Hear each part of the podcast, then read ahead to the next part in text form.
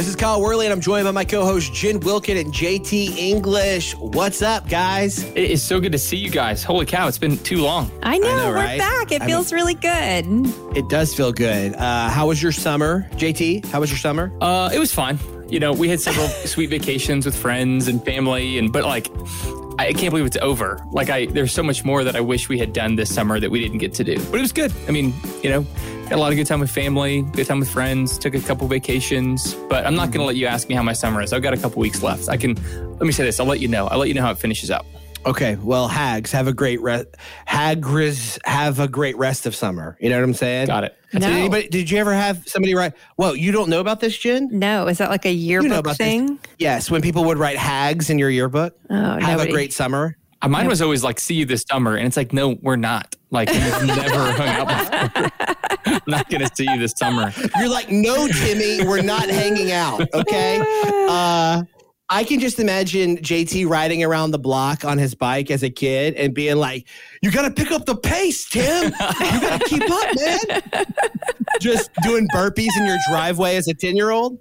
Was that what it was like? Hey, did you guys ever put like baseball cards or cardboard in the spokes of your bike to create a motor sound? That was 100%. One of my favorite things as a kid. Yeah. Mm-hmm. Oh, yeah. That's how I might finish out my summer. I might do that and just like finish out the next 2 weeks of summer with a like a motorbike or something like that. Just with an actual motorbike? No. Like I'm saying, okay. Maybe I just get a bike and put some cardboard in it and relive some childhood memories. Yeah, that's the pastor you want to be in Arvada. That guy, right? That would translate. You guys know that weirdo pastor who rides around on a bike with baseball cards on a kid bike. A man of the people. Yeah. Just riding that mongoose. All right. Well, hey, everyone. We're so glad that you're listening. Thank you for jumping back into another season of Knowing Faith. This is actually our 7th season of Knowing Faith. Isn't that weird? That's a lot of seasons. It's a lot of seasons. And if you're listening to this if this is your first episode, welcome. Somebody shared this with you. And here's what I'll tell you. You don't have... Like, Knowing Faith isn't like you have to go back and listen. You might be scrolling through the podcast feed and get that sense of somebody just recommended a show to you and it's done and there's 10 episodes of it. And you're like, wait a second. I'm not going to go back and watch all of these episodes. Well, let me give you some good news. You don't have to go back and listen to everything that we've done in order to be able to listen to what we'll be doing this season. Maybe that relieves you a little bit. You think about 7 seasons, and we're going to be studying Romans. And it won't just be this fall. It'll be this season, season 7 here in the fall. And then in the spring, we'll have season 8 and we'll do Romans as well. So we'll do about half of Romans in the fall and half of Romans in the spring. But let's just start with this big question. Jen and JT, why did we pick Romans? Well, first of all, Kyle, thanks for asking about my summer. It was great.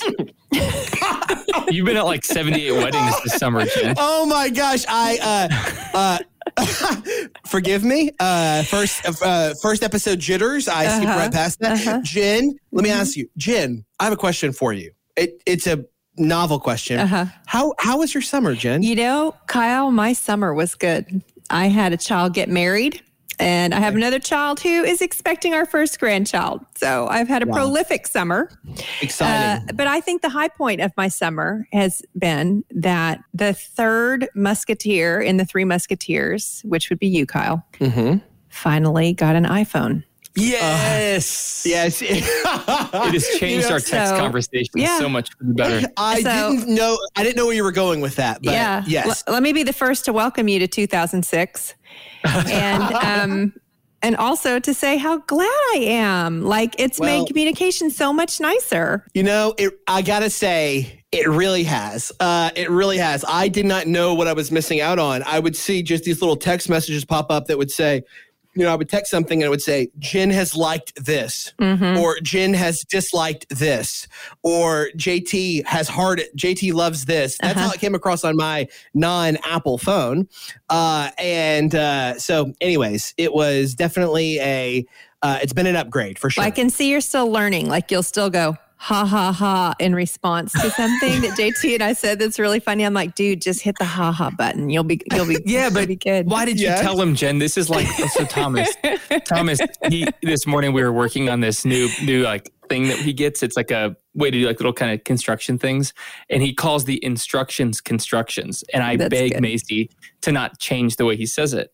And that's the same way I feel about when Kyle does ha, ha, ha. It's like, don't tell the little boy that he has it wrong. It's so cute. I like that very much. That was something I liked. If there was an exclamation point emoji, I would use it. I want to emphasize this. Well, great. I'm glad we've started off the episode with emasculating me, comparing me to your child, your boy.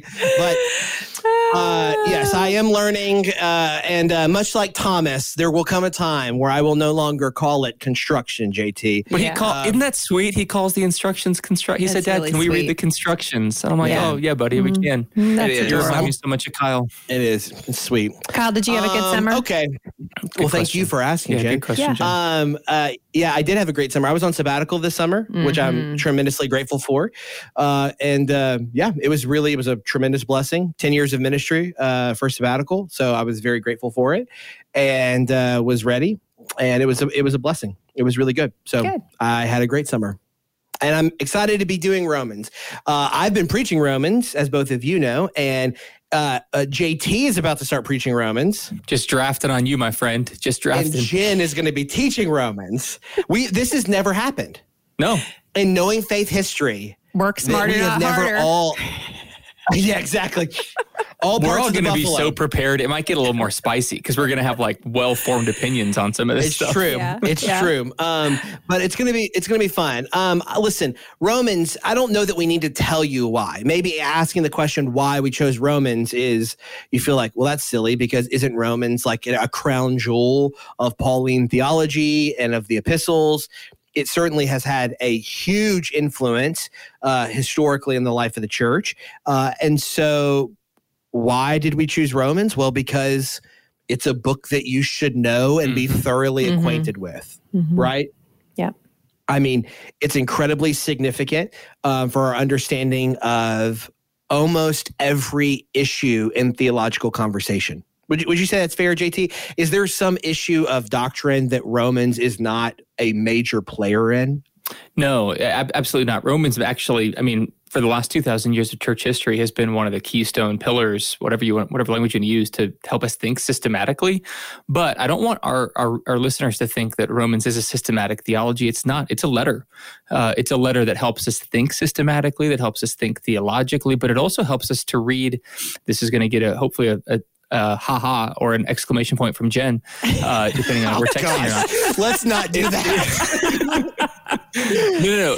But seriously, it helps us read the Old Testament better. Like Paul, again, is someone who's deeply versed in the Old Testament, the story of Israel and God's righteous salvation for them through the promised Messiah. And so he's giving them a Christological interpretation of God's redemptive acts in history. So you should think of it as a letter. We should think of it as systematic theology in a sense, not in like a pure form, but he's giving us some systematic categories and he's helping us become better readers of the Bible. I heard Mike Kruger say that he was making the point about Romans that the story of Jesus is not new in the New Testament, that the New Testament brings to completion the story of Christ that was begun in the Old Testament. And then we see that so much in Romans. Thought that was a really great read on it. Yep, that is good. You have a hot take on who wrote Romans, Jen? I do. Phoebe. I'm just kidding. Paul. Okay. It's Paul. I was actually just going to say Phoebe. It's good. Definitely. I'm glad you course corrected quickly because that soundbite would not have served you well. No. Yeah. It's just a joke, guys. Tom Schreiner said, no, I got it. Tom Schreiner says this in his commentary, which is we're having Dr. Schreiner on this season as well. But he says this, which is kind of a mic drop moment. No serious scholar today doubts that Paul wrote Romans. Good. So the reason why that's significant, just as a note, is there are other New Testament writings and other biblical writings where there is ongoing conversation about who the author was. Yep. I mean, the greatest example of this is what in the New Testament? Hebrews, right? I mean, Hebrews, yeah. Just being like, yeah, there's speculation. Maybe there's good arguments to be made for 1, 2, 3, other people, whatever. But the fact of the matter is like there's a little bit of a question mark. Whereas with Romans, the answer seems pretty definitively clear. It's the Apostle Paul. That helps us as we interpret it because what can we use to help interpret Romans if we know that Paul is the author? Acts, Paul's other letters, right? Like, yeah, his story. There's a lot of things there that can shape the way that we read Romans if we're confident he's the author. And it seems like from a scholarly perspective, it's a pretty decided question. The other thing is when was the author written? And this is another thing that can be really difficult. Dating ancient letters is hard to do, but it seems like most scholars are locating the dating of Romans somewhere between AD 55 and AD 58. So roughly, 25 years after the death of Christ. So just for perspective, if you're thinking about what's happening, you have, this is prior to the desolation and sacking of Jerusalem, right? That has not yet happened, but Christ has died. So you're in this space. Anything else you guys want to say about dating? And the way that we can tell that it's prior to the sacking of the temple is because something that significant would have been mentioned by Paul in all likelihood if it had already happened. So that's just kind of like a general tool for students of the Bible to have in their tool belt is if it's not, it's like, it's often equated to like their 9/11. That's their big historic moment that they remember. So if it's not mentioned, then there's a very strong likelihood that what you're reading was written prior to that having happened. It's good. Yep. And go ahead, JT. I was going to say, I think related to that dating, something that might be helpful, and he mentions this in the letter, but just his theological and social situatedness, I think, helps us understand why he's writing this letter, not to get too much into the purpose, but it's not just that, 25 or 30 years have passed or 20, 25 years have passed since Jesus's death, burial, and resurrection, but Paul himself has also now been a church planter, pastor, traveling missionary for the last 20, 25 years, and so he's writing this letter with a great deal of pastoral experience and specifically sensitivity as I think we'll have to get into as we go through the letter, the Jew-Gentile relationships. So specifically, right. He's been planting Gentile churches in the Eastern Mediterranean, and he's now making his way west towards Jerusalem and then perhaps Rome and then maybe Spain. And he's thinking, how am I going to approach a largely Jewish, also Gentile congregation in Rome by bringing Gentile money for those in Jerusalem and then making my way to Rome and then on to more Gentile churches in Spain. So he is having to think through like onion layers of complexity of being a missionary and pastor here in this early church. That's good. That's good. And, I think the value when we think about the why would you take time to study Romans? Well, I was looking at Martin Luther's preface to his commentary on Romans, and I felt like, his opening line is basically the why. I will say this just before, anytime you quote Luther, you have to give the caveat of this is a man prone to hyperbole. So just know he definitely says things strongly. So let me just read this because I thought this was really interesting. This letter is truly the most important piece in the New Testament.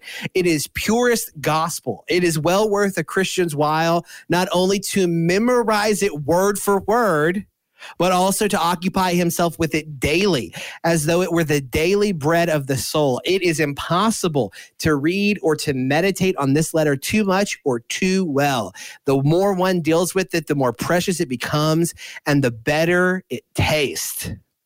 That's a pretty compelling, hey, it is worth your while to spend a lot of time in Paul's letter to the church in Rome. Yeah, right? And I don't know anybody who's that into hyperbole. Yeah, I don't know anyone who's like that, so it's hard for me to relate. I do have a question, though, for you guys. Do you think that it is, people talk about Romans, people who love Romans talk about Romans like it's the most important book in the New Testament. Can we say that there are books in the canon that are more important than other books? This is a genuine question. I think it's a good question. I think I was thinking about this before we jumped on. Two things first. Well, the first one would be, you can say that some books have had a greater influence, right, in terms of the historical conversation. So by virtue of being factored into major controversies, councils, discussions, moments in church history, I think you can say, wow, Romans probably outweighs Zephaniah in terms of its impact on biblical interpretation historically. You know what I'm saying? Yeah. I'm not saying Zephaniah is less inspired or Romans is more inspired. I'm just saying if you were using most important in one way or more important, you could use it that way. The second is that in terms of its scope, Romans certainly covers a lot of ground. So it's not narrow in its interest. And because of that, I think you can say, wow, there's a lot of places where Romans is addressing something. And because of its scope, it feels a little bit heavier in how it affects our interpretation of other passages of Scripture. Do you think that epistles have an unfair advantage in the popularity contest because they're an easier genre for people to understand than other genres found in the Bible? I think because they lean into propositional truth claims more readily than a narrative or wisdom literature or poetry does, that yes, for most people, it is easier to engage with the content of epistles from a what does this say perspective and how does it shape how I believe than it would be with narrative, poetry, or wisdom literature maybe. Right? I mean, am I crazy? I'm out of thoughts. I just wanted to have that conversation. That's been rattling around in my head. I want to be clear. I'm not saying that's a good thing. I'm not saying that like, oh, that's it. They should be given, the epistles should color our interpretation of other genres of Scripture the way that they do. But I think it's clear that they do. Yeah, I do too. And that's what I'm trying to figure out is whether it's a positive thing, a negative thing, or just a neutral thing. Because I do think that so often the things that we emphasize in whether it's the way that sermons are preached or even the way that morality is discussed, they seem to be, and at least from my perspective, often more heavily informed by the words of Paul than perhaps by what all of Scripture has to bring to bear on something. And I'm just curious why that might be. And I've wondered, is it because the Pauline epistles are not just accessible in genre, but also in length? Does that mean that we spend more time there than we do elsewhere? So I don't know. It's just something I've been chewing on as someone who's always trying to drag people to longer books of the Bible. And it's why, that's one reason I'm excited for us to do Romans is because it's enough chapters that it can be off-putting to the average Bible reader. So it's not extremely long, but it's also not incredibly short. And it's so dense that I'm glad that we're going to spend the time in it that we're going to. It is probably, in my opinion, it's the most challenging of the Pauline epistles, certainly. Would you guys say that? Yes. Yeah, for sure. Just to think about your question for a second, I've got like a maybe more of an academic answer and then hopefully more of a pastoral thought. Probably not answer, but just thought. The pastoral one being, I think it's okay for Christians to say, I resonate with this book. This book God has used to speak into my life. And I think that's fine. And for me, that's changed over time. Yeah. First book I ever read of the Bible, for whatever reason, Jen, you're going to laugh at this, was Hebrews. I didn't know what I was doing. I opened my Bible and Hebrews sounded like a fun book. And I was like, I have no idea what's happening right now. Who is Melchizedek? I now know who Melchizedek is. Okay. But seriously. And then, but maybe the more of an academic answer, I was actually listening to a lecture just this morning on, and listeners don't need to know this, but it's important. It's called Hegelian dialectics. Kyle does know what that is probably, and specifically how that translated to a guy named F.C. Bauer, who is a New Testament scholar in kind of what we would call a kind of a German biblicism in New Testament studies that actually does intentionally emphasize God's progressive revelation the further away you get from first, like for example, Exodus, that says we now actually, because of progressive revelation, can know more and can know better, and as if truth is somehow been synthesized in a clearer fashion than we had in Exodus or Genesis. And I think that's a wrong step for biblical studies in a lot of ways in terms of a philosophical commitment to Paul knew better than Moses did. But I do think that then is kind of in some of the DNA of some churches and Christians that, well, man, if I just read Paul, then I basically get everything else rather than that same truth being found in the prophets. Yeah. That is good. Yeah, there's a lot you can say about that. But I think that is a good question. And I hope over the course of these next two seasons, it will become clear that Paul himself is invoking the Old Testament. He's invoking the full counsel of Scripture. in order to move the ball forward in our understanding. So if nothing else, Paul himself is saying, hey, it is valuable to study the full counsel of God's word seriously, because that is what Paul had done. Right. He's demonstrating. You don't have Romans. If Paul didn't know Isaiah, if Paul didn't know Habakkuk, you don't have some of the engine that you find in Romans. So if nothing else, that should be a sign to you. Well, if the Apostle Paul thought it was worth mining the depths of the minor prophets, it might be worth the consideration for me as well. Mm-hmm. Who is the audience of this letter? Well, it's clear that the audience is not just monolithic. This church is, at the very least, a church that is comprised of Jews and Gentiles. Mm-hmm. And keep in mind, in the Bible, that Gentile category can be big, especially in a place like Rome, okay? So when you think about Jews and Gentiles, it sounds like we're just talking about, okay, there's like the Jews, and then there are just like, this defined group of people that are non-Jews. That's true. Those are the Gentiles, but that is a banner over that group, could have comprised a lot of diversity among that group right there. There are men and women at the church in Rome. There are inevitably boys and girls. There are Jews and Gentiles, which means in a global place like Rome, there are all sorts of people at the church in Rome. And when we think about who is there, this is important because there's a lot of conversation in the letter where Paul is dealing with some pastoral concerns around unity in the church in Rome and confusion around really what does it mean to be a church with a group of diverse people? And I think it's clear that Paul has never been there. I think that much is very obvious. He wants to go. He hasn't been there. He has sent this letter through somebody else, Phoebe, who we'll talk more about, I'm sure, in episodes ahead. But one of the things that's really important to understand from the get-go is that we don't know how the church in Rome was established, but many scholars believe that the church was probably established by Jewish Christians. And that after at a point, the Jewish Christians were exiled from Rome. And during that period of time, the Gentile Christians among them were really handed over the responsibility of leading the church in their absence.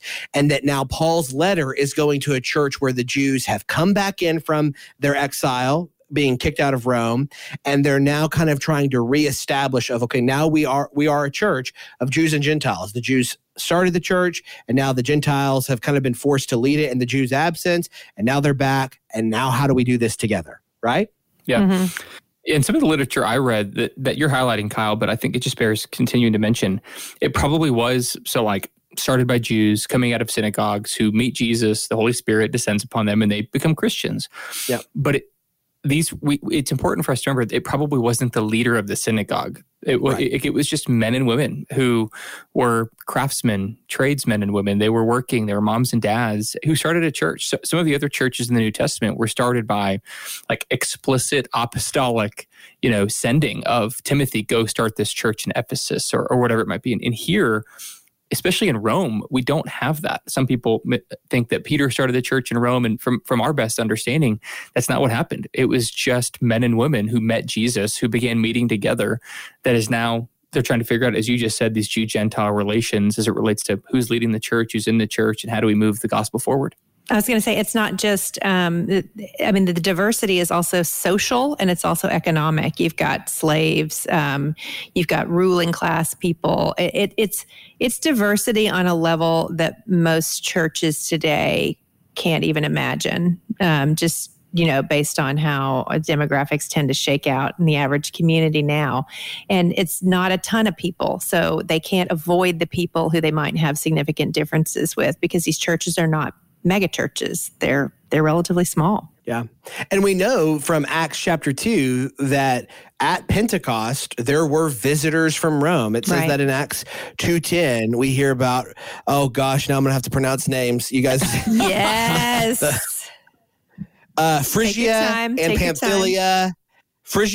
Pamphylia, Egypt, and the parts of Libya belonging to Cyrene, and visitors from Rome. See, now I feel like you're rehearsing. I feel like you've been rehearsing now. I look in the mirror and pronounce. I have a list of names I've written on the mirror and I read them.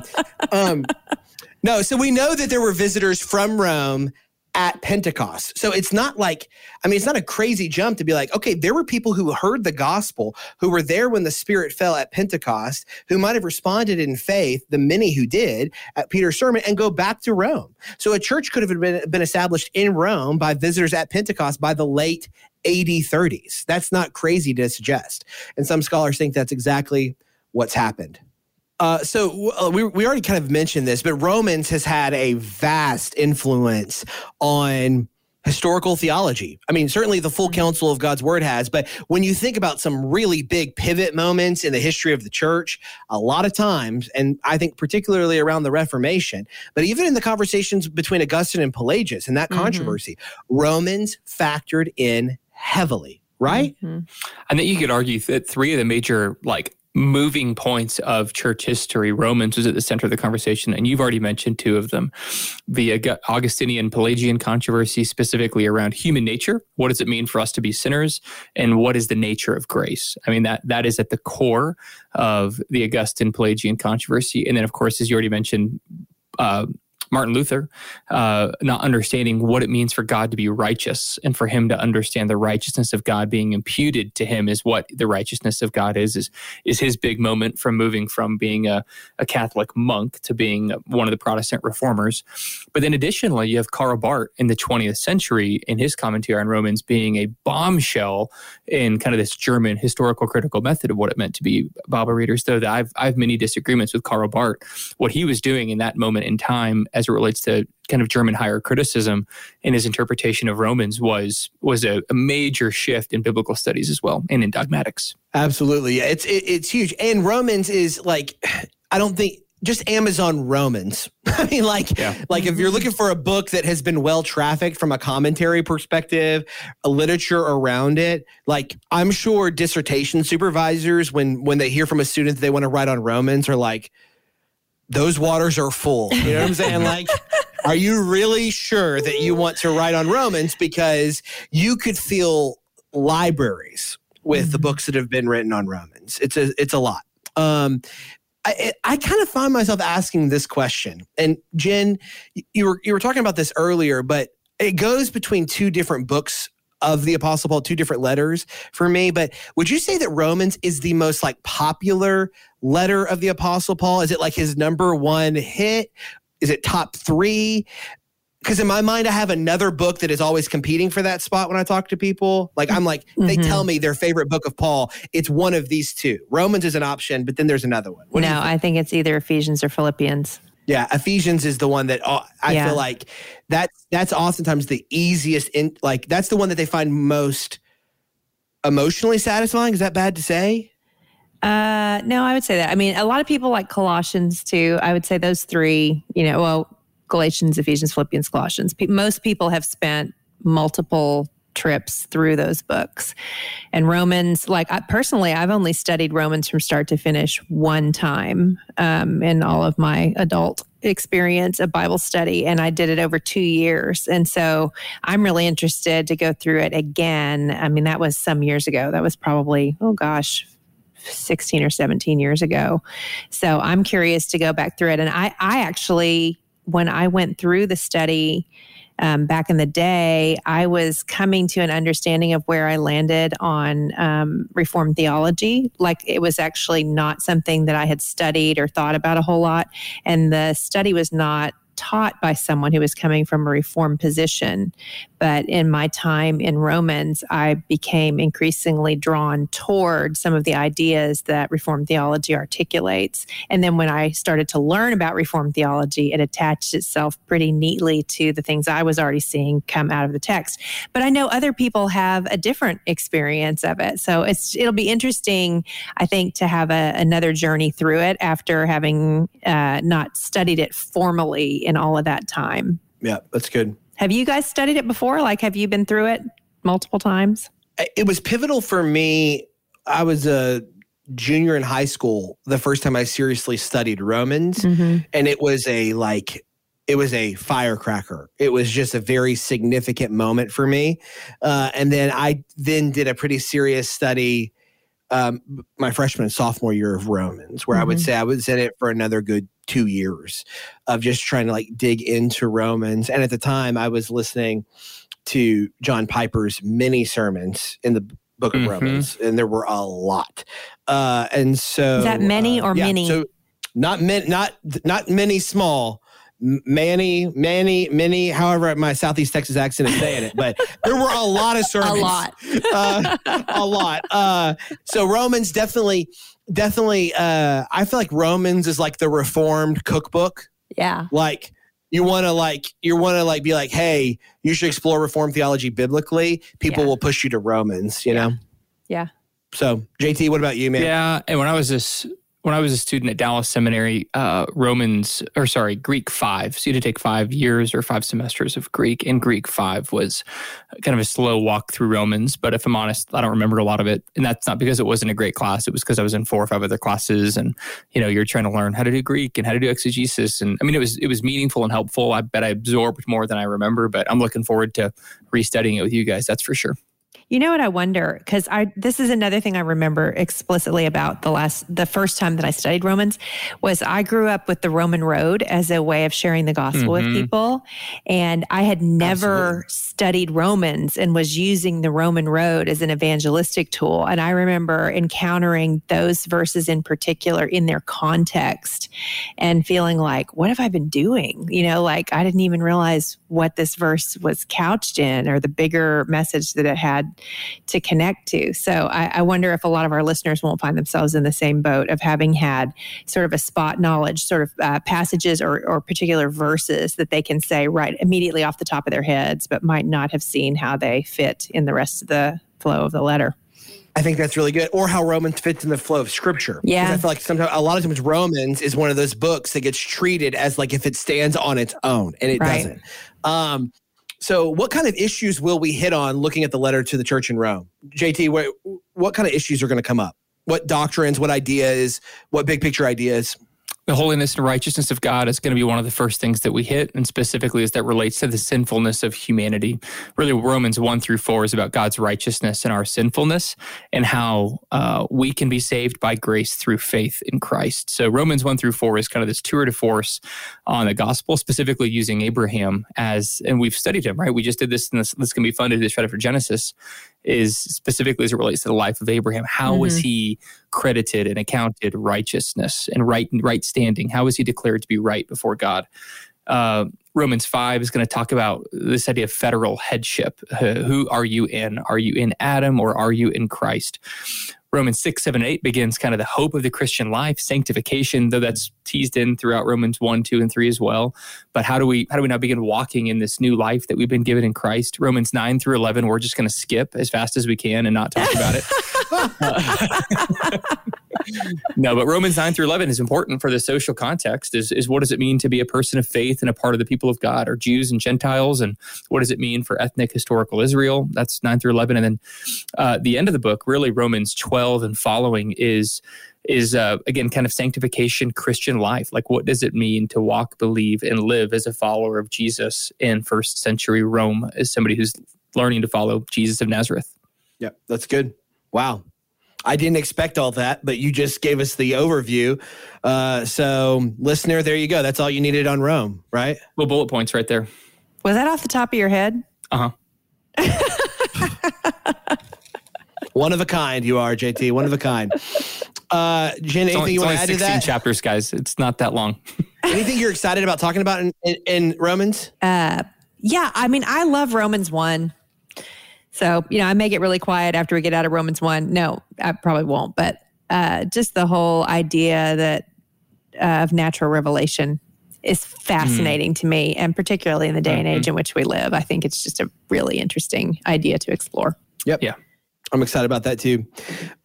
Yeah, there is a lot. I'll tell you this, because of Roman's scope, basically, if you are interested in knowing what the Bible says about just about anything, then following along for the next 2 seasons is going to be really advantageous, because the letter to the church in Rome is covering a lot of ground. And we're so glad that you're going to be listening and following along with us this season. We really are excited about a bunch of things. Let me give you some just details. First episode, this was like a teaser episode. Okay. So first episode of season 7, it airs on September 2nd. So that is coming right around the corner. We want to thank our sponsor for season 7, the Southern Baptist Theological Seminary. If the next step in your service to Christ and his church is additional theological training, please register today to attend Southern Seminary's preview day on October 15th. For just $25, Southern will cover 2 nights of lodging as well as all of your meals on preview day. You can reserve your spot now by going to sbts.edu/preview. I would really encourage you to check that out. If nothing else, it'll be a great trip and you'll get to do some cool things and meet some cool folks. And that would be worth it just on its own. But if you stay for the education, then you're doubly blessed. Don't miss our new podcast, the Family Discipleship Podcast. I'm very excited about this. Guys, are you excited about the Family Discipleship Podcast? It's going to be awesome. I am excited. The first episode for the Family Discipleship Podcast, it drops on September 6th. And so really excited about that. It's hosted by Adam Griffin with co-hosting from Cassie Bryant and Chelsea Griffin. I just really encourage you to check it out. They're going to be doing topics this season like why family discipleship, what life in the Chandler home is like with Matt Chandler, what life in the Wilkin home is like with Jen Wilkin. Oh, wow. Okay. All right. Okay. Talking with your kids about race and diversity with Trillia Newbell, talking with your kids about the Trinity with JT English, and what's this, Kyle Worley? Let's do it. Oh, too much power for one episode, I feel. Life as a Mother Theologian with Caroline Smiley. So one of our dear friends. It's going to be a great season. I'm really excited about. You can check it out. You can find Family Discipleship Podcast and Knowing Faith on Instagram, Facebook, and Twitter.